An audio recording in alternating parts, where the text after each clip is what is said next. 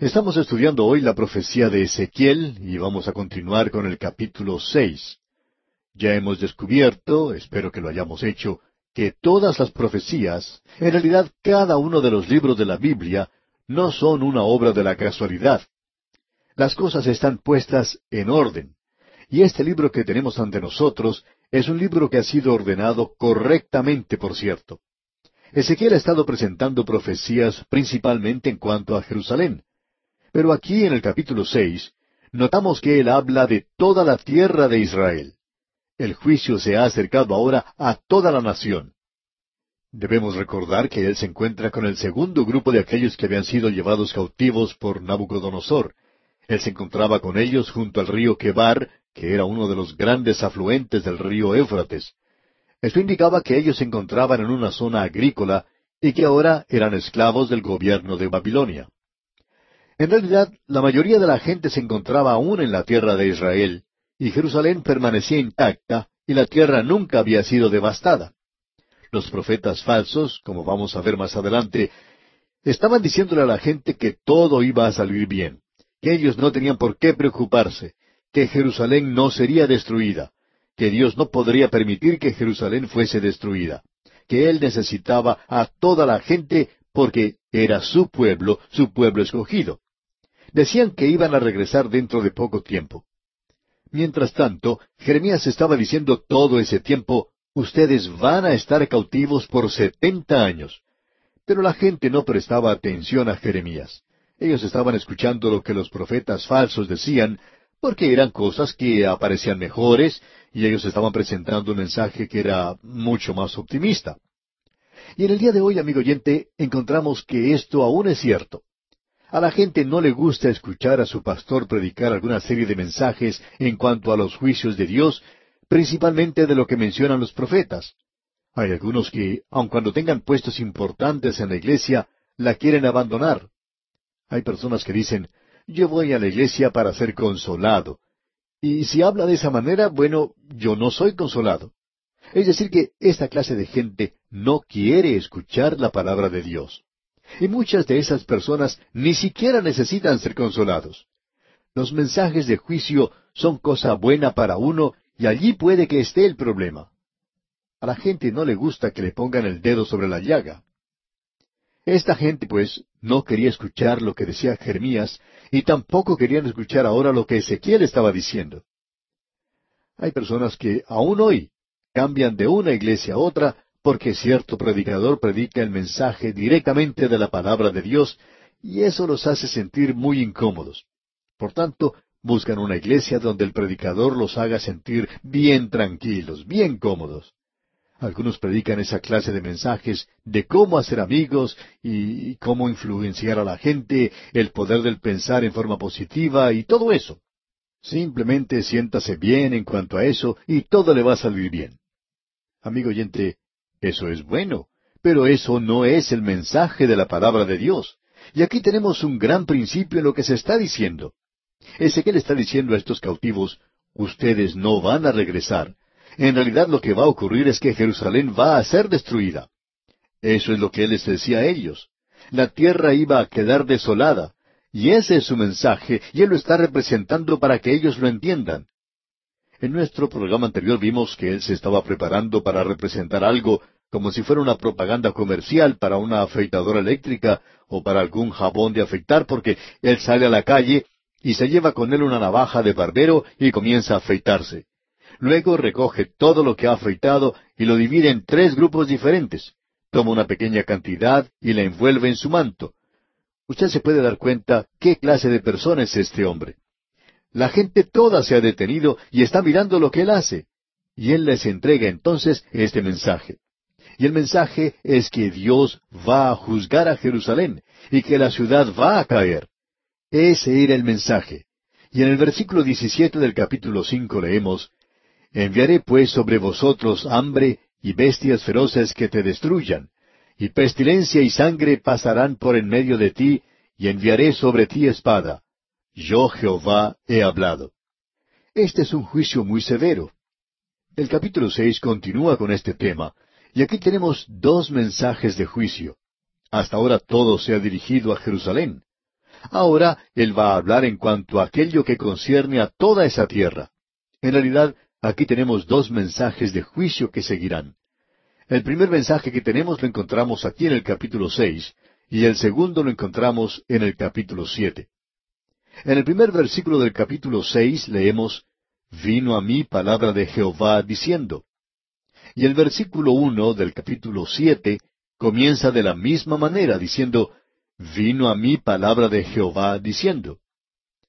La gente estaba acusando a Ezequiel, pero Ezequiel les está diciendo yo no les estoy diciendo a ustedes lo que yo creo, ni lo que espero que suceda, ni lo que me gustaría ver que suceda.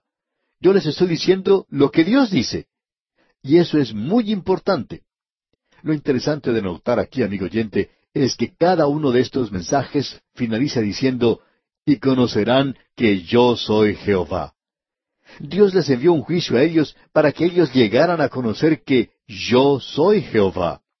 Y ese es el propósito, por lo menos uno de los propósitos del juicio de Dios, para que los hombres lleguen a conocer que Dios es un Dios santo.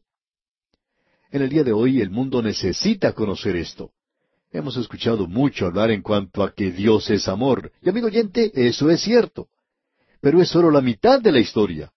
Es necesario mirar el otro lado de la moneda. Dios es santo y Dios castigará el pecado. Y si usted se aparta en desobediencia de Él y le niega y no acepta su salvación, y si usted no cree que Él le ama a usted y ha provisto una salvación para usted, entonces solo queda una alternativa, y esa alternativa es el juicio.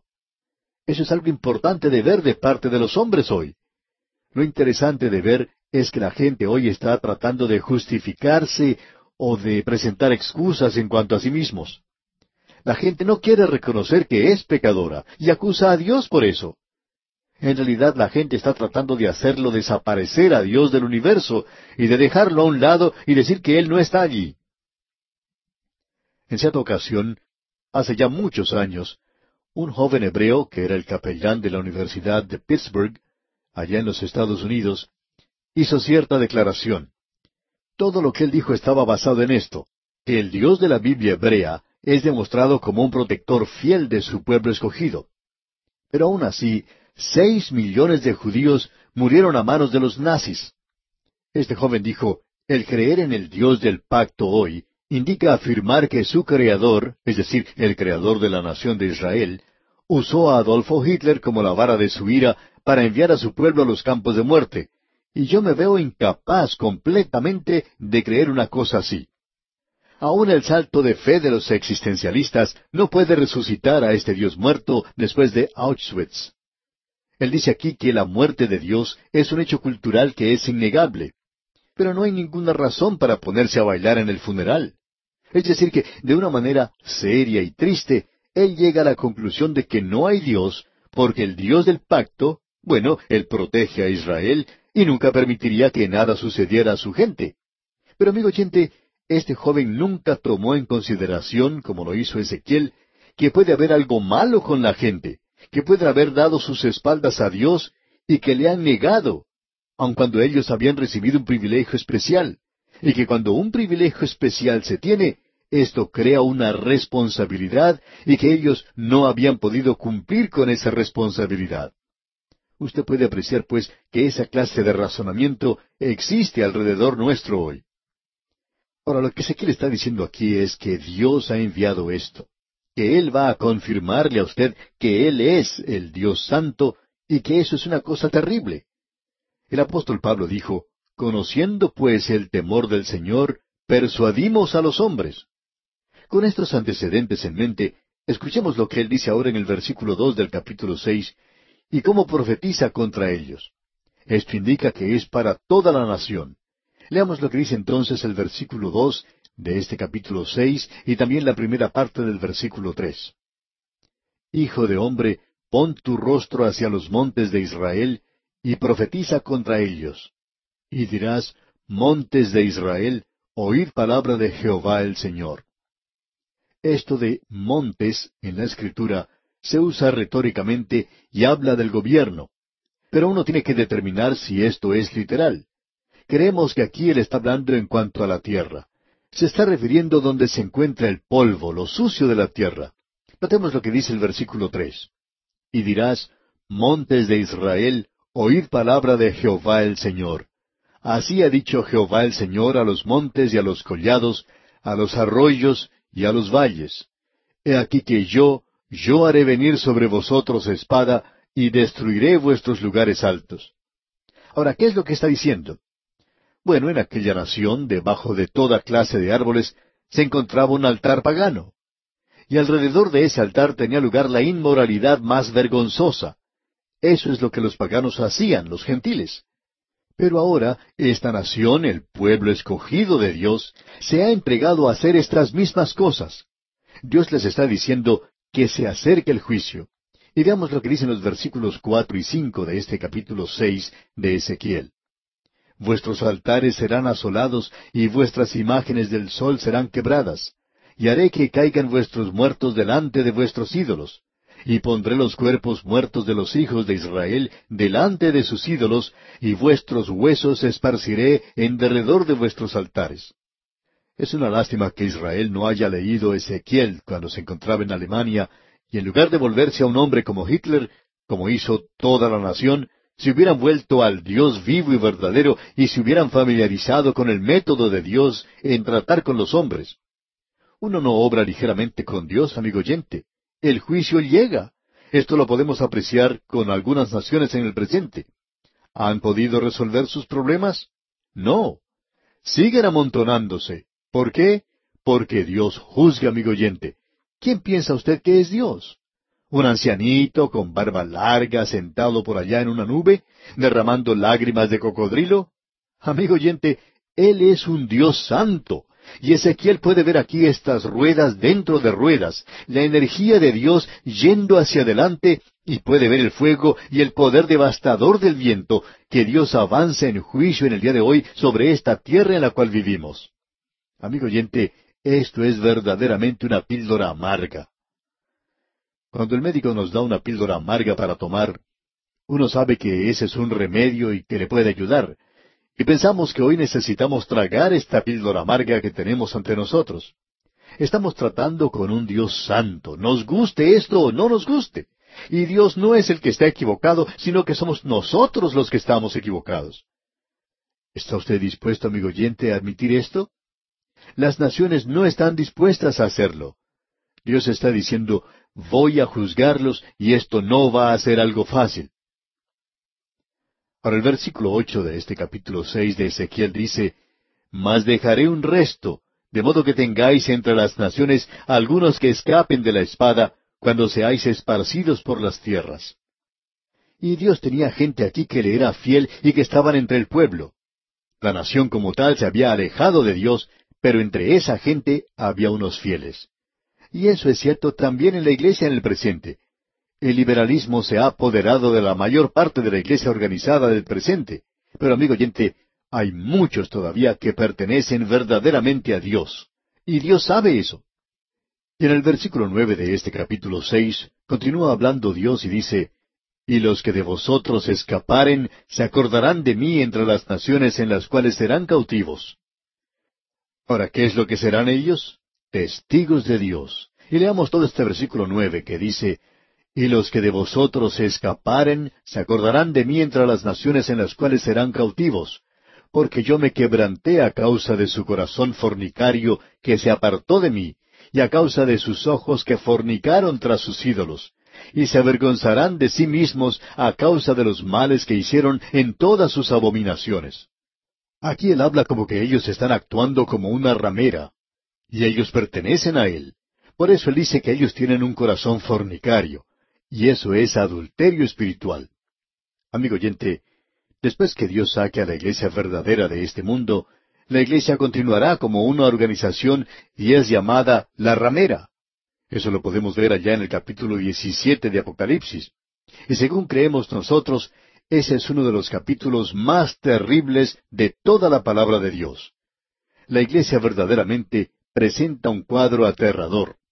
Dios dice que una de las cosas que van a suceder es, se avergonzarán de sí mismos a causa de los males que hicieron en todas sus abominaciones. Ese es uno de los resultados. Y lo interesante es que ese resultado no está sucediendo hoy. ¿Sabe usted lo que eso significa? Más juicio. Dios hace eso en el período de la gran tribulación. La gente llegará a morderse las lenguas a causa del juicio. Uno piensa que podría haber un gran movimiento de arrepentimiento, pero no lo hay. No lo hay entre esa gente. Ahora en aquel día lo hubo. Es que ellos aún estaban cerca de Dios. Ellos se avergonzaron. Hay veces que jóvenes que han crecido en un hogar cristiano se apartan de Dios, se alejan de su hogar, pero luego terminan odiándose a sí mismos por haber estado sirviendo a Satanás. Y eso será una realidad siempre entre la gente que pertenece a Dios. Y si no tiene ese resultado en usted, entonces usted no habrá sido uno de los del pueblo de Dios. Luego dice, y sabrán que yo soy Jehová. Eso se dice tres veces en este capítulo y será uno de los resultados. ¿No es esto interesante, amigo oyente? Ahora, el segundo resultado no ha sido logrado todavía.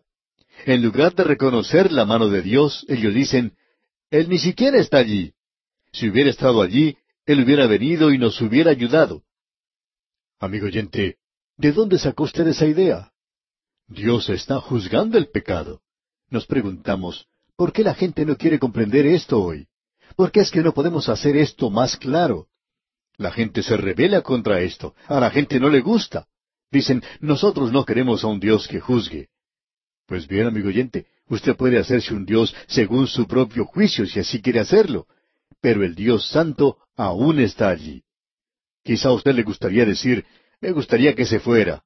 Pero por eso Él no se va a ir.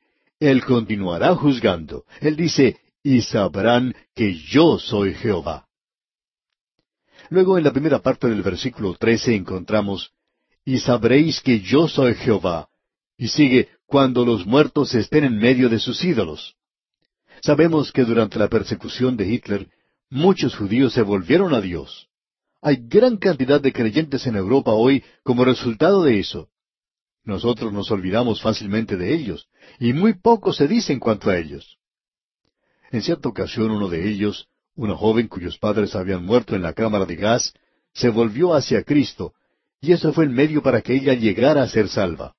Amigo oyente, para algunos es imposible el reconocer la mano de Dios. Y nuestro Dios es un Dios santo. Bien, ese Dios no perdonó a su propio Hijo y permitió que Él muriera y que llegara a ser pecado por nosotros. ¿Por qué los pecadores piensan que ellos van a escapar? Dios ha tratado de demostrar que esto es cierto. Y él dice aquí, en el versículo trece de este capítulo seis de Ezequiel, Y sabréis que yo soy Jehová, cuando sus muertos estén en medio de sus ídolos, en derredor de sus altares, sobre todo collado alto, en todas las cumbres de los montes, debajo de todo árbol frondoso y debajo de toda encina espesa, lugares donde ofrecieron incienso a todos sus ídolos. Dios habla claramente aquí. Esta es la razón por la cual Él los está juzgando en esa tierra. Y amigo oyente, el juicio de Dios aún se encuentra sobre ese país. No podemos llegar a comprender el punto de vista de algunas personas que van a Israel. Ellos se entusiasman demasiado. Algunas personas dicen, Ah, pero ¿no es esta la tierra donde fluye leche y miel? No se engaña a sí mismo, amigo oyente, no es la tierra donde fluye leche y miel hoy. El juicio de Dios aún se encuentra sobre esa tierra y aún la gente no se vuelve a él. Ahora en el versículo catorce de este capítulo seis leemos, Y extenderé mi mano contra ellos, y donde quiera que habiten, haré la tierra más asolada y devastada que el desierto hacia Diblat. Y conocerán que yo soy Jehová. Bueno, nosotros no sabemos cómo era el desierto de Diblat, pero sí podemos apreciar cómo es la zona entre Jerusalén y Jericó. Y no creemos que a alguien le gustaría comprar terrenos allí. Y luego él dice, y conocerán que yo soy Jehová. Luego en el capítulo siete comenzamos nuevamente de la misma forma en que comenzó el capítulo seis. Y los primeros versículos dicen, Vino a mí palabra de Jehová diciendo, Tú, hijo de hombre, así ha dicho Jehová el Señor a la tierra de Israel. El fin, el fin viene sobre los cuatro extremos de la tierra. Ya viene el juicio. Usted se da cuenta, amigo oyente, que Jerusalén aún no había sido destruida. La mayoría de sus habitantes habían salido de allí, pero sobre todo el resto del país aún había millones de personas que permanecían en ese lugar. Ahora viene el fin. Amigo oyente, lo que ya había sucedido no había hecho que esta gente se volviera a Dios. En nuestro próximo programa, Dios mediante, vamos a continuar viendo lo que dice este capítulo siete de Ezequiel. Le invitamos, pues, a leer los siguientes versículos de este capítulo para estar mejor informado y sacar de esta forma el mayor provecho posible. En el día de hoy, amigo oyente, llegamos al séptimo capítulo de la profecía de Ezequiel. Dijimos en nuestro programa anterior que los juicios no son limitados nada más que a Jerusalén. Hasta el capítulo cinco teníamos en vista Jerusalén, pero comenzando con el capítulo seis, toda la tierra se tiene en vista. O sea, toda esa tierra se tiene en vista. Hay dos mensajes que son presentados aquí y ambos mensajes comienzan con Vino a mí palabra de Jehová diciendo. Así es que el profeta está dando a la gente lo que Dios tiene que decir. Eso lo vimos en nuestro programa anterior cuando estudiamos el capítulo seis. Ahora el segundo mensaje comienza aquí en el capítulo siete, versículo uno, donde dice Vino a mí palabra de Jehová diciendo. Lo que tenemos aquí es algo un poquito diferente a lo anterior. Antes teníamos el juicio que iba a caer sobre esa tierra, y seguramente sobre la gente de esa tierra porque ellos estaban envueltos en esto. Y la tierra de Israel era la nación de Israel, y son siempre considerados juntas por la palabra de Dios. Otro elemento ha sido agregado y se expresa en el versículo doce de este capítulo siete de Ezequiel, donde dice, El tiempo ha venido. Ahora, esta es la profecía de la destrucción final de esa tierra y de Jerusalén. Ellos van a ir ahora a la cautividad. Ahora tendrá lugar la deportación final y la ciudad de Jerusalén será destruida. Bueno, veamos lo que nos dicen los versículos uno al tres de este capítulo siete de Ezequiel. Vino a mí palabra de Jehová diciendo, Tú, hijo de hombre, así ha dicho Jehová el Señor a la tierra de Israel. El fin el fin viene sobre los cuatro extremos de la tierra. Ahora será el fin sobre ti, y enviaré sobre ti mi furor, y te juzgaré según tus caminos, y pondré sobre ti todas tus abominaciones. Notemos que Dios dice aquí, y te juzgaré según tus caminos. Es decir, el juicio será de acuerdo, o el castigo, digamos, será de acuerdo al crimen. Así es que se presenta la pregunta de cuán grave es el haber profesado ser un testigo de Dios o un hombre de Dios y llegar a ser falso o llegar a apartarse de él. Cuán serio es hoy el ser un miembro de una iglesia y no ser salvo. Esto es hablar directamente y poner el dedo en la llaga, ¿no le parece, amigo oyente? Ya he dicho esto con anterioridad, que preferiría ser un otentote en un oscuro rincón del África, inclinándome a un tótem, a un poste totémico, que el ser miembro de una iglesia y sentarme de domingo a domingo en ese lugar profesando ser un creyente y ni siquiera llegar a conocer a Jesucristo como mi Salvador. Amigo oyente, no nos vamos a poner a discutir en cuanto a lo que Dios hará con los atentotes. Creemos que el Señor tiene sus planes, así es que no vamos a hablar en cuanto a eso. Queremos hablar, sí, acerca de los miembros de la iglesia, porque de esto es de lo que se quiere estar hablando aquí, que correspondería a esto en su día. Es decir, que él no tiene opción alguna. Y su responsabilidad es grande porque él ha escuchado la palabra de Dios. Y esta gente le ha dado la espalda a esto. Y usted, amigo oyente, si usted rechaza a Cristo y a la palabra de Dios, sería mejor que no escuchara esta transmisión. Esto es algo terrible de decir de nuestra parte, pero tenemos que ser honestos. Mientras más escuche usted, mayor será su responsabilidad ante Dios, de eso estamos seguros. Luego en los versículos cuatro al nueve de este capítulo siete leemos Y mi ojo no te perdonará, ni tendré misericordia. Antes pondré sobre ti tus caminos, y en medio de ti estarán tus abominaciones, y sabréis que yo soy Jehová. Así ha dicho Jehová el Señor. Un mal, he aquí que viene un mal. Viene el fin, el fin viene. Se ha despertado contra ti. He aquí que viene. La mañana viene para ti, oh morador de la tierra. El tiempo viene, cercano está el día, día de tumulto y no de alegría sobre los montes. Ahora pronto derramaré mi ira sobre ti, y cumpliré en ti mi furor, y te juzgaré según tus caminos, y pondré sobre ti tus abominaciones. Y mi ojo no perdonará ni tendré misericordia, según tus caminos pondré sobre ti, y en medio de ti estarán tus abominaciones. Y sabréis que yo, Jehová, soy el que castiga. Aquí tenemos un pasaje de las Escrituras realmente tremendo. Y nos atrevemos a decir que hay muy pocas personas que se atreven a tratar con esta sección de la palabra de Dios. Este, para muchas personas, es un pasaje completamente en blanco. Ahora alguien quizá diga, bueno, eso pertenece al Antiguo Testamento y es diferente. Bien, amigo oyente, este lenguaje utilizado aquí es algo suave si uno lo compara con lo que se dice allá en Apocalipsis. Y luego uno puede leer lo que el Señor Jesús dijo en cuanto a los líderes religiosos de su día, allá en el capítulo 23 del Evangelio según San Mateo y en otros lugares. Amigo oyente, lo que Ezequiel está diciendo es algo suave en comparación con esas otras declaraciones y las otras se encuentran en el Nuevo Testamento. Anteriormente hablamos de un joven judío que quería dejar de lado al Dios Santo. ¿Por qué? porque él no podía reconciliar a Dios con el hecho de lo que sucedió con los seis millones de judíos. No vamos a entrar en ningún detalle en cuanto a esto, pero queremos decir lo siguiente, que eso debería ser una advertencia hoy para la iglesia de Dios. ¿Juzgará Dios? Amigo oyente, lo interesante de notar aquí es que sí lo hará. Es por eso que el apóstol Pablo dijo, Conociendo pues el temor del Señor, persuadimos a los hombres. Hay muchas personas hoy que están, por así decir, jugando a la iglesia. No existe esa eh, dedicación completa al Señor Jesucristo en el presente.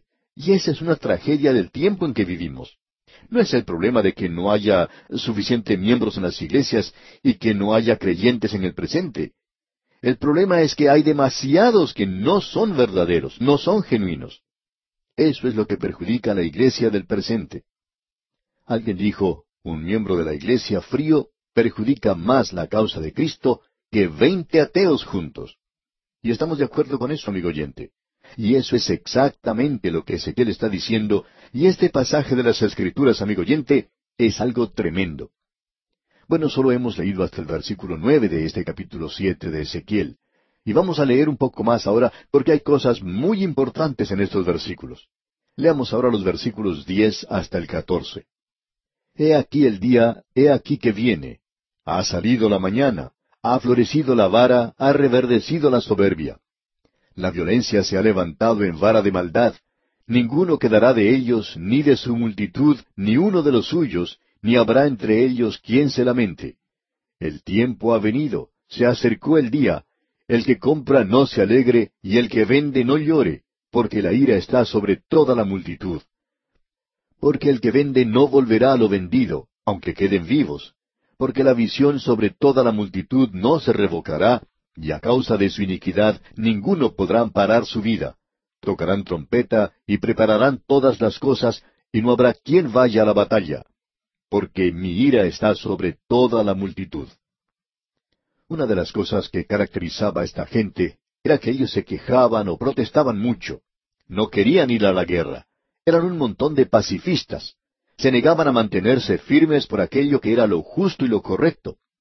Y amigo oyente, luego llegó el juicio. Entró el enemigo, y el enemigo no tenía ninguna de esas nociones tontas en cuanto al pacifismo.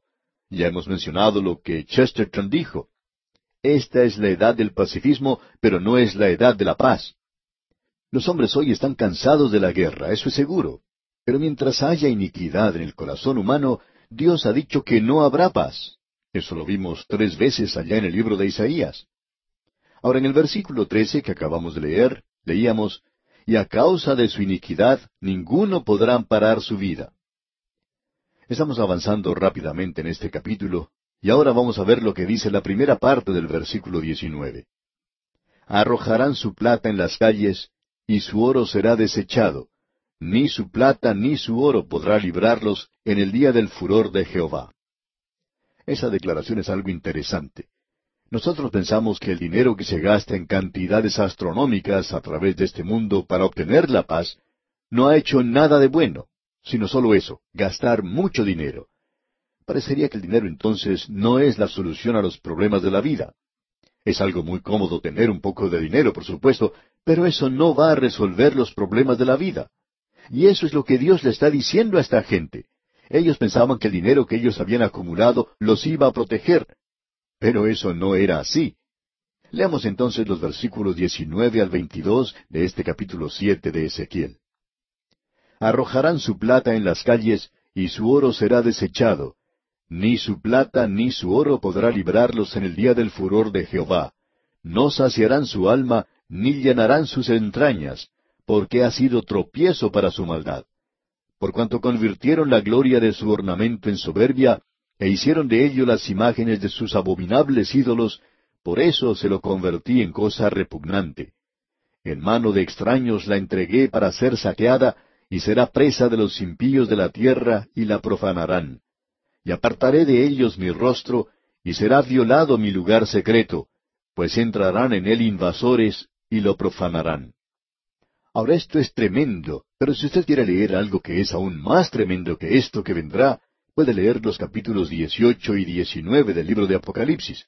Allí se menciona la destrucción de la Babilonia comercial, el día cuando los hombres confiaban en los negocios de las grandes corporaciones y en el mercado de valores. La gente dependía de los hombres de negocios que les decían que todo iba a resultar bien. Pero no fue así. Eso no los salvó, no los libró en la época cuando necesitaban liberación. Es por eso que decimos que este pasaje es algo tremendo, amigo oyente. Ahora, en los versículos 23 y 24 tenemos un cuadro de lo que es la actualidad en muchos países. Leamos estos dos versículos. Haz una cadena, porque la tierra está llena de delitos de sangre, y la ciudad está llena de violencia. Traeré, por tanto, los más perversos de las naciones, los cuales poseerán las casas de ellos, y haré cesar la soberbia de los poderosos, y sus santuarios serán profanados. Hay personas que dicen que Dios no permitiría que una nación destruya a otra que dice ser cristiana. Pero ¿de dónde sacan algo así?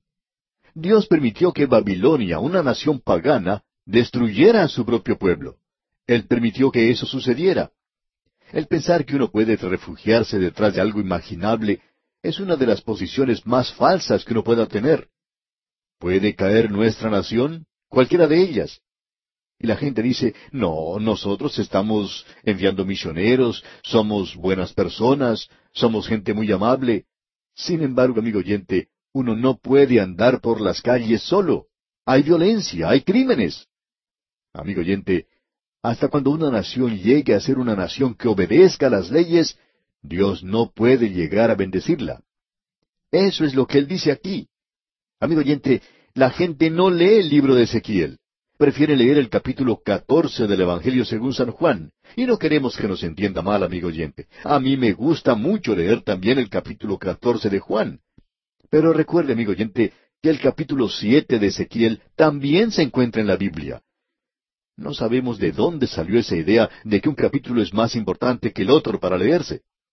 Lo que podríamos hacer es dar el mismo tiempo al capítulo siete de Ezequiel y dejar que él presente su caso. Bueno, vamos a dejar esto en este punto en particular porque este capítulo es algo verdaderamente tremendo. Llegamos ahora a una nueva parte que comienza con el capítulo ocho, donde tenemos que la gloria del Señor aparece nuevamente y la cautividad completa de Jerusalén e Israel está llegando a ser un hecho histórico. Él lo está prediciendo aquí, pero luego llegará a ser un hecho histórico. Luego veremos que la gloria se aparta del templo. Y queremos hablar en cuanto a esto cuando lleguemos a este punto porque es algo muy importante. El capítulo ocho comienza con esto. Aquí tenemos otra visión de la gloria. Esta visión lleva a Ezequiel a Jerusalén. La gloria de Dios aparece en el templo de Jerusalén. Y aquí tenemos una pregunta lógica. ¿Fue transportado realmente Ezequiel a Jerusalén? Vamos a presentar nuestro punto de vista aquí porque esto es algo en lo cual no creemos que ninguno de nosotros pueda ser dogmático. Hemos leído varias explicaciones y ninguna está de acuerdo con la otra. Una de ellas es que él se encontraba junto al río Quebar y que él simplemente vio una visión. Ahora, no aceptamos eso. Luego hay otros que dicen que él literalmente fue a ese lugar y que estuvo caminando y que vio todo esto. Tampoco aceptamos esto. Creemos que eso es algo similar a la experiencia que el apóstol Pablo tuvo. Usted recuerda que él dijo que él había sido llevado hasta el tercer cielo.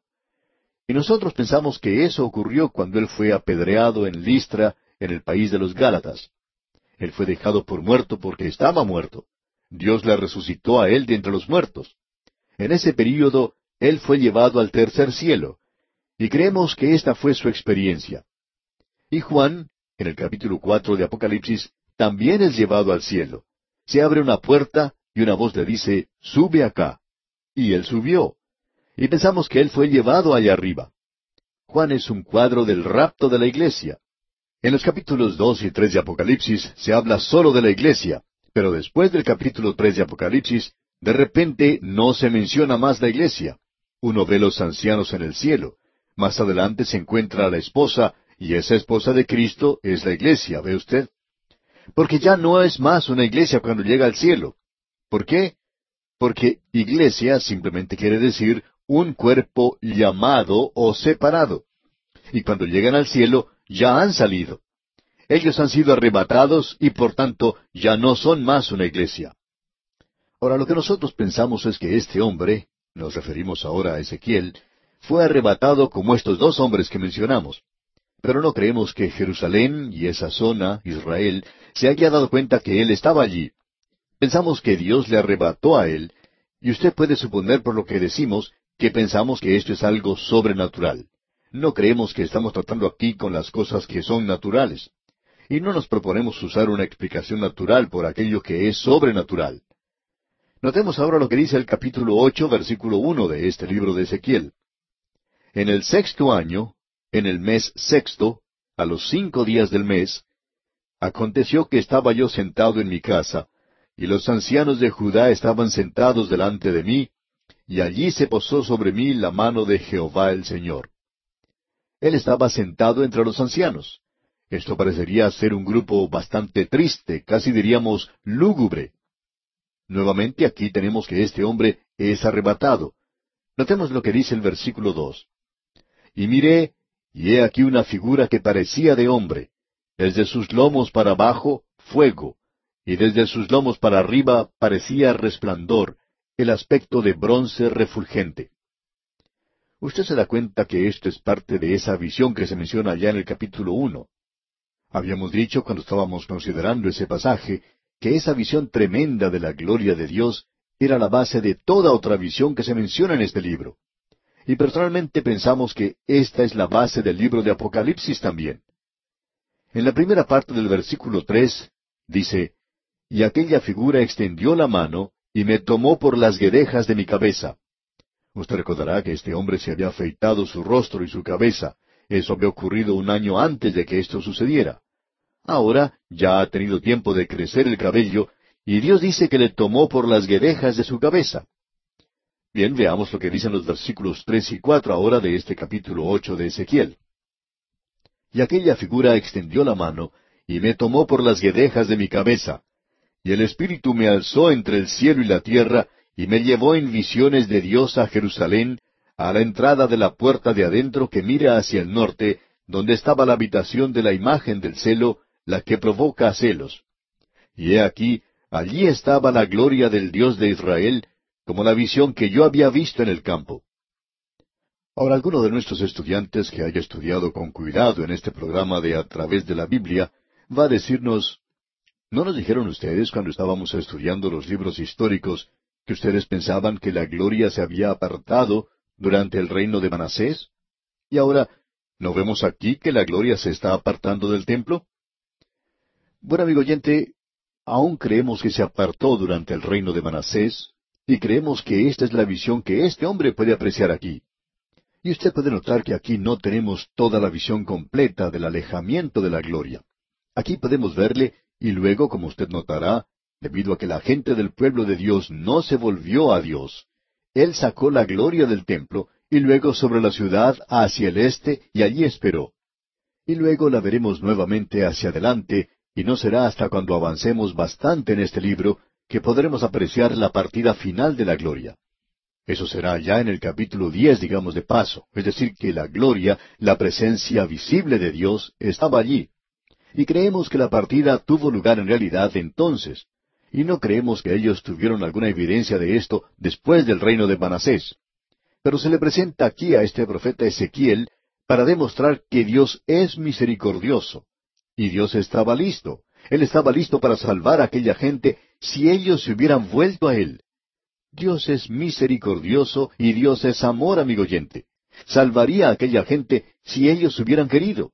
Pero Dios también es un Dios justo y Dios no puede permitir la maldad en este universo. Él no puede permitir aquello que es contrario a Él. Por tanto, Dios hoy no puede salvarnos a nosotros por nuestra propia justicia o por nuestra propia perfección, porque ni usted ni yo podemos presentar eso. Y Él no nos puede salvar por medio de eso, porque Él no puede aceptar nada inferior. Por tanto, Dios tuvo que proveer una redención para el hombre, y esa es la razón por la cual el hombre tiene que ir por ese camino. De otra manera, usted y yo tenemos una naturaleza, la naturaleza vieja, que está en rebelión contra Dios. Dios no va a permitir eso en su universo. Él no sería justo como no lo sería un policía que le da refugio a un criminal en su propio hogar. Eso ni siquiera se menciona. En este día, amigo oyente, volvemos al capítulo ocho de este libro de Ezequiel, y nos encontramos en una nueva sección de este libro. Esto contiene una serie de visiones del profeta. Y amigo oyente, ya hemos podido apreciar varias de las visiones que tuvo este profeta Ezequiel, por cierto que son cosas bastante sobresalientes y sorprendentes. Muchas de ellas son visiones que nosotros no podemos comprender, es decir, aquellas que se refieren a la gloria de Dios. Las otras son cosas comunes y ordinarias. Después de todo, cuando él habla de que un hombre se afeita es algo bastante común. Ahora vamos a ver algunas de estas visiones que se mencionan aquí, y una de ellas, por supuesto la más importante, es la que nos permite ver algo de la gloria del Señor y la cautividad completa de Jerusalén, Israel. Y luego, el alejamiento, la partida de la gloria cuando se va del templo. Nos preguntamos, ¿por qué se fue la gloria? Aquí se nos dará algunas explicaciones. Hubo un alejamiento paulatino de la gloria. Creemos que comenzó durante el reino de Manasés, pero eso es nuestro punto de vista, claro. Vemos que hay muy pocos que nos siguen en este asunto, pero eso está bien. Si usted quiere tomar otro punto de vista, entonces se encontrará con la mayoría. Pero por supuesto, si usted quiere estar en lo correcto, sabemos que querrá seguirnos a nosotros. Pero de todos modos, dejando eso a un lado, aquí podemos apreciar un alejamiento paulatino de la gloria. Creemos que comenzó durante el tiempo del reino de Manasés, como dijimos, y ya veremos esto cuando lleguemos a ese punto. En nuestro programa anterior estuvimos considerando el capítulo ocho, versículo dos, que dice, Y miré, y he aquí una figura que parecía de hombre, desde sus lomos para abajo, fuego, y desde sus lomos para arriba parecía resplandor, el aspecto de bronce refulgente. Esto es parte de la visión de la gloria de Dios que pudimos ver en el primer capítulo. Aquí se nos dice, y aquella figura extendió la mano. Amigo oyente, Dios es espíritu. Él no tiene una mano como la suya y la mía. Pero cuando se nos dice que el dedo de Dios formó los cielos, comprendemos eso porque no podemos ver de otra manera cómo Él pudo haberlo hecho sin una mano. Y aquí eso se nos presenta en esta visión. Y aquella figura extendió la mano. También dijimos en nuestro programa anterior que creemos que Él fue arrebatado o sea, Ezequiel, y llevado por el Espíritu de Dios a Jerusalén. No nos vamos a poner a discutir aquí el punto de si él fue con su cuerpo o no. Pensamos que sí fue así, y que él fue allí para ver por qué la gloria de Dios se estaba alejando de Jerusalén y por qué Dios iba a destruir esa ciudad. Y lo que aquí tenemos es ese alejamiento. El profeta es llevado a Jerusalén, y esto no es nada nuevo. Usted recordará que Elías tuvo esa experiencia. Él también fue arrebatado de esta manera. Allá en el primer libro de Reyes, capítulo 18, versículo 12, leemos, Acontecerá que luego que yo me haya ido, el Espíritu de Jehová te llevará donde yo no sepa, y al venir yo y dar las nuevas a Acaz, al no hallarte él, me matará, y tu siervo teme a Jehová desde su juventud. Y luego se nos dice que los hijos de los profetas le dijeron a Eliseo, después de haber partido Elías, Quizás lo ha levantado el Espíritu de Jehová y lo ha echado en algún monte o en algún valle. Y luego, en el Nuevo Testamento, En el libro de los Hechos de los Apóstoles, capítulo ocho, versículo treinta y nueve, leemos Cuando subieron del agua, el Espíritu del Señor arrebató a Felipe, y el eunuco no le vio más, y siguió gozoso su camino. Así es que eso no es nada raro en las Escrituras. Pensamos que Felipe fue arrebatado corporalmente, y eso es exactamente lo que le ocurrió a Elías y también al profeta Ezequiel. Él es llevado pues ahora a Jerusalén. Él fue tomado, y como él mismo dice en la segunda parte del versículo tres, me llevó en visiones de Dios a Jerusalén, a la entrada de la puerta de adentro que mira hacia el norte, donde estaba la habitación de la imagen del celo, la que provoca celos. Aquí tenemos una declaración que es bastante interesante en referencia a esta imagen del celo. ¿Qué es lo que se quiere decir con esto de la imagen del celo? En el libro de Deuteronomio esto es traducido como dioses ajenos o ídolos. También hemos hecho referencia al ídolo de Manasés que él colocó en el templo, y esto era una abominación y también una blasfemia. Y usted recuerda que Dios juzgó a ese hombre por eso. Esa fue llamada la imagen del celo, y eso creemos es lo que se tiene aquí. Ese viejo ídolo que había sido colocado en algún rincón o guardado en alguna parte, se saca ahora y se coloca en un lugar prominente. Y en Jerusalén, aquellos que habían permanecido allí deberían haberse vuelto a Dios en arrepentimiento, pero ellos ahora están adorando a ese ídolo. Ahora eso no era todo lo que estaba sucediendo allí. El templo había sido profanado. A él se le mostró algo más. Leamos el versículo cinco de este capítulo ocho de Ezequiel.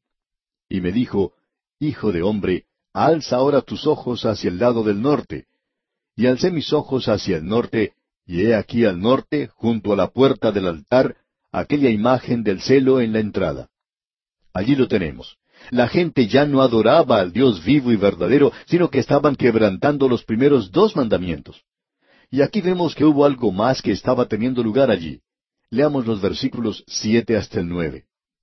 Y me llevó a la entrada del atrio, y miré, y he aquí en la pared un agujero, y me dijo, Hijo de hombre, cava ahora en la pared y cavé en la pared, y he aquí una puerta. Me dijo luego, entra y ve las malvadas abominaciones que éstos hacen allí. No vemos cómo, si este hombre hubiera sido llevado allí en el Espíritu, cómo él podría arrastrarse a través de la perforación esa que hizo en la pared. Si él estaba en Espíritu, ¿para qué cavar a través de la pared? ¿Y cómo hace un Espíritu para cavar en la pared? No sabemos eso. Usted debe explicar eso si no acepta el hecho de que él había sido llevado allí en el cuerpo. Creemos que eso fue lo que sucedió. Así que él pasa por allí y aparentemente llega a un sótano, quizá a una cueva. ¿Y qué es lo que encuentra allí? Bueno, continuemos leyendo los versículos once y doce. Y delante de ellos estaban setenta varones de los ancianos de la casa de Israel, y Jaazanías, hijo de Safán, en medio de ellos, cada uno con su incensario en su mano, y subía una nube espesa de incienso. Y me dijo, Hijo de hombre, ¿has visto las cosas que los ancianos de la casa de Israel hacen en tinieblas, cada uno en sus cámaras pintadas de imágenes? Porque dicen ellos, No nos ve Jehová, Jehová ha abandonado la tierra. Usted se da cuenta, amigo oyente, que ellos ya no tenían en cuenta a Dios. Ellos decían que Él ya no los estaba mirando. Es como esas personas que dicen que Dios ha muerto. Esa es otra forma de decir que Él no le está mirando a usted y que usted no es responsable ante Él. Y por tanto, nosotros no debemos nada a Él y haremos como queramos. Y eso es exactamente lo que esta gente estaba haciendo. Ellos estaban aparentemente allí adorando a esta imagen y habían llegado a ser idólatras y lo estaban haciendo en secreto. Ahora uno habla acerca de las logias secretas. Por cierto que ellos tenían una aquí en este templo. Y no solo era eso lo que estaba sucediendo, sino que había más. Veamos lo que dicen los versículos trece al quince de este capítulo ocho de Ezequiel. Me dijo después, Vuélvete aún, verás abominaciones mayores que hacen estos. Y me llevó a la entrada de la puerta de la casa de Jehová, que está al norte, y he aquí mujeres que estaban allí sentadas, endechando a Tamuz. Luego me dijo, ¿No ves, hijo de hombre? Vuélvete aún, verás abominaciones mayores que estas. ¿Se da cuenta usted de lo que estaban haciendo? Estas mujeres estaban practicando este tipo de cosas. Esto era algo realmente terrible lo que ellos estaban haciendo. Ahora, Tamuz aquí se refiere a ese dios babilónico que representaba la vegetación de la primavera. Muere en el otoño y en el invierno, y desciende al Hades, y luego revive nuevamente cada vez que vuelve el verano. La adoración de este dios era practicada por Fenicia, y luego ese culto se esparció hasta Grecia, y allí fue llamado Adonis. Y esas mujeres que están llorando aquí están celebrando la muerte del Dios, y esto quiere decir que es el otoño y que todo muere, pero que todo volverá a nacer en la primavera. Esta era la adoración de la naturaleza, y eso es lo que tenemos aquí. Pero eso no es todo. Pasamos por alto algo que debemos mencionar. Vamos al versículo diez de este capítulo ocho de Ezequiel, y allí leemos Entré pues y miré, y he aquí toda forma de reptiles y bestias abominables, y todos los ídolos de la casa de Israel que estaban pintados en la pared por todo alrededor. Ahora, ¿qué es lo que estaban haciendo? Ellos estaban adorando a la criatura en lugar de adorar al Creador. Por cierto que habían descendido a los lugares más bajos, porque aquí tenemos al hombre cuando él ha repudiado absolutamente al Dios vivo y verdadero. Entonces el hombre se entrega a esta clase de cosas. Uno encuentra que eso es lo que ellos estaban haciendo en la tierra de Egipto. Allí ellos estaban adorando a toda clase de bestias. Esa es la razón por la cual las plagas de Egipto fueron dirigidas contra diferentes dioses de Egipto y la mayoría de los animales o insectos y cosas por el estilo. Cuando los hombres se hunden a tal extremo, ya no pueden ir más bajo. Usted puede leer el primer capítulo de la epístola a los romanos. El apóstol Pablo dice allí, pues habiendo conocido a Dios, no le glorificaron como a Dios. O sea que ellos siguieron cuesta abajo y comenzaron a adorar a la criatura en lugar de adorar al Creador. Esto indica que la nación de Israel se había hundido ahora al mismo nivel en que se encontraban las naciones que le rodeaban. ¿Y qué quiere decir eso? En realidad, ellos se hundieron mucho más bajo que muchas de las naciones que les rodeaban. Ya no eran testigos del Dios vivo y verdadero. Y esto quiere decir que Él destruirá el templo. Bien, pero eso no es todo una de las peores abominaciones de todas era la adoración del sol. Veamos lo que dice el versículo 16 ahora de este capítulo ocho de Ezequiel. Y me llevó al atrio de adentro de la casa de Jehová, y aquí junto a la entrada del templo de Jehová, entre la entrada y el altar, como veinticinco varones, sus espaldas vueltas al templo de Jehová, y sus rostros hacia el oriente, y adoraban al sol, postrándose hacia el oriente. Ellos se encontraban haciendo esto en el lugar santísimo, junto a la entrada del templo, entre la entrada y el altar. Y esta es una de las mayores abominaciones. Uno no puede hacer algo peor que eso. Y eso es lo que esta gente estaba haciendo. Ahora el versículo 17 dice, Y me dijo, ¿No has visto, hijo de hombre? ¿Es cosa liviana para la casa de Judá hacer las abominaciones que hacen aquí?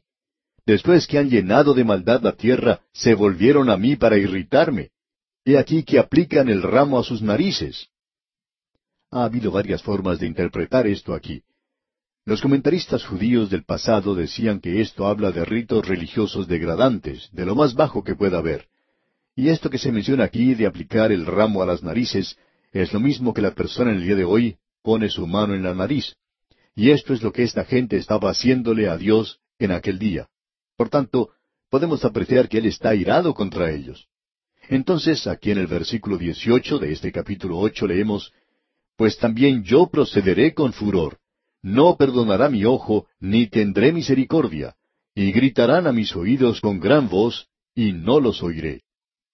Ellos ya se han pasado de la línea, no pueden ir más bajo que esto, y Dios juzgará ahora. Amigo oyente, Dios le ama a usted y Dios le salvará si usted se acerca a Él por medio de la fe y confía en Cristo Jesús. Pero amigo oyente, Dios también juzga y Él es un Dios santo y Él no pide disculpas por eso. Él es justo. Podemos decir junto con el apóstol Pablo, ¿qué pues diremos? ¿Que hay injusticia en Dios? En ninguna manera, dice Pablo. Dios es justo en todo lo que hace, y si Él juzga, eso está bien. Quizá usted no piense así, pero ¿ha pensado usted alguna vez, amigo oyente, que usted puede estar equivocado? Y puede resultar una gran cosa si esta generación de hoy reconociera que está equivocada y Dios tiene razón. Y permítanos confiarle un secreto que esa otra gente no conoce. Y creemos que esto es un secreto entre nosotros nada más. Y es este. Dios es justo y esta generación está equivocada. Dios juzgará el pecado.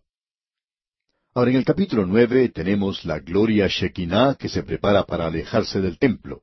Creemos que desde los días de Manasés existía este ir y venir de la gloria Shekinah porque Dios es misericordioso.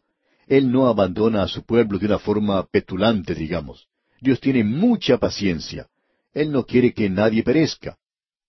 En el versículo dos y la primera parte del versículo tres del capítulo nueve leemos Y he aquí que seis varones venían del camino de la puerta de arriba, que mira hacia el norte, y cada uno traía en su mano su instrumento para destruir.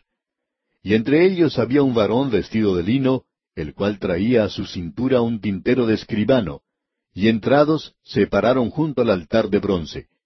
Y la gloria del Dios de Israel se elevó de encima del querubín sobre el cual había estado al umbral de la casa, es decir, al lugar santo y el querubín sobre el propiciatorio. Allí es donde estaba la gloria.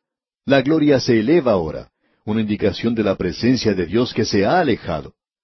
Luego, siguiendo nuestra lectura en el versículo tres y también en el versículo cuatro, dice, Y llamó Jehová al varón vestido de lino que tenía a su cintura el tintero de escribano, y le dijo Jehová, Pasa por en medio de la ciudad, por en medio de Jerusalén, y ponles una señal en la frente a los hombres que gimen y que claman a causa de todas las abominaciones que se hacen en medio de ella. Es decir, márcalos. Aquí tenemos a aquellos que querían estas abominaciones y que las están siguiendo. Y Dios dice, yo les juzgaré.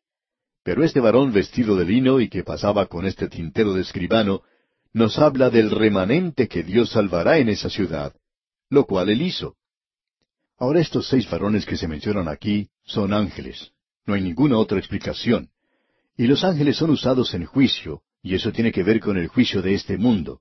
Tienen que ver con la nación de Israel. Ellos no tienen nada que ver con la iglesia, digamos de paso. En el día de Pentecostés vino el Espíritu Santo. No fue un grupo de ángeles, sino que vino el Espíritu Santo. Y cuando el Señor Jesucristo saque a la iglesia de este mundo, no habrá ángeles allí. Pero cuando Él venga a la tierra a establecer su reino, entonces Él enviará a sus ángeles. Por ejemplo, en el Evangelio según San Mateo, capítulo 13, versículo 41, dice, Enviará el Hijo del Hombre a sus ángeles, y recogerán de su reino a todos los que sirven de tropiezo y a los que hacen iniquidad. Y luego en el capítulo 16 del mismo Evangelio según San Mateo, versículo 27 dice, Porque el Hijo del Hombre vendrá en la gloria de su Padre con sus ángeles, entonces pagará a cada uno conforme a sus obras, es decir, cuando Él venga a la tierra. Y luego el apóstol Pablo en su segunda epístola a los tesalonicenses, capítulo uno, versículos siete y ocho, dice, y a vosotros que sois atribulados, daros reposo con nosotros cuando se manifieste el Señor Jesús desde el cielo con los ángeles de su poder en llama de fuego, para dar retribución a los que no conocieron a Dios ni obedecen al Evangelio de nuestro Señor Jesucristo. En el libro de Apocalipsis uno encuentra la evidencia de que la iglesia ya ha sido arrebatada. Eso lo podíamos apreciar hasta el capítulo tercero. Hasta ese punto la iglesia ha sido mencionada, pero después ya no hay ninguna mención de la iglesia. ¿Por qué? Porque ya ha salido de la tierra, y los ángeles llegan y tiene entonces lugar el juicio en esta tierra. Así que lo que tenemos ante nosotros aquí es algo de mucha significación. Luego él dice en el versículo nueve de este capítulo nueve de Ezequiel, y me dijo, La maldad de la casa de Israel y de Judá es grande sobremanera, pues la tierra está llena de sangre, y la ciudad está llena de perversidad, porque han dicho, ha abandonado Jehová la tierra, y Jehová no ve. Decían, Dios está ciego y no puede ver la tierra. Bueno, eso es lo mismo que decir que Dios ha muerto. Esa teoría duró muy poco tiempo. Se hizo popular por algún tiempo, pero no se arraigó. Una cosa es decir que Dios no está allí, que Él no sabe. Pero cuando uno se sienta a pensar esto bien, uno se da cuenta que eso es absolutamente absurdo, amigo oyente. Porque usted no haya visto a Dios, porque usted no tenga evidencia de Él, porque usted ha vivido lejos de Él hoy, eso no es ninguna prueba de que Él no exista. Yo nunca he tenido la oportunidad de visitar la ciudad de Tokio, en Japón, por ejemplo, pero creo que existe una ciudad llamada Tokio y que se encuentra en el Japón, y que es una gran ciudad. Pero yo nunca he estado allí, nunca la he visto. Sin embargo, creo que está allí. No podría actuar como si no existiera. Bueno, lo mismo ocurre con Dios, amigo oyente. Nosotros tenemos que reconocer que porque no hemos tenido ninguna eh, relación íntima con Dios, eso no indica que Dios no exista. Y aquí la gente está tratando de decir que Él ha abandonado la tierra. ¿Por qué?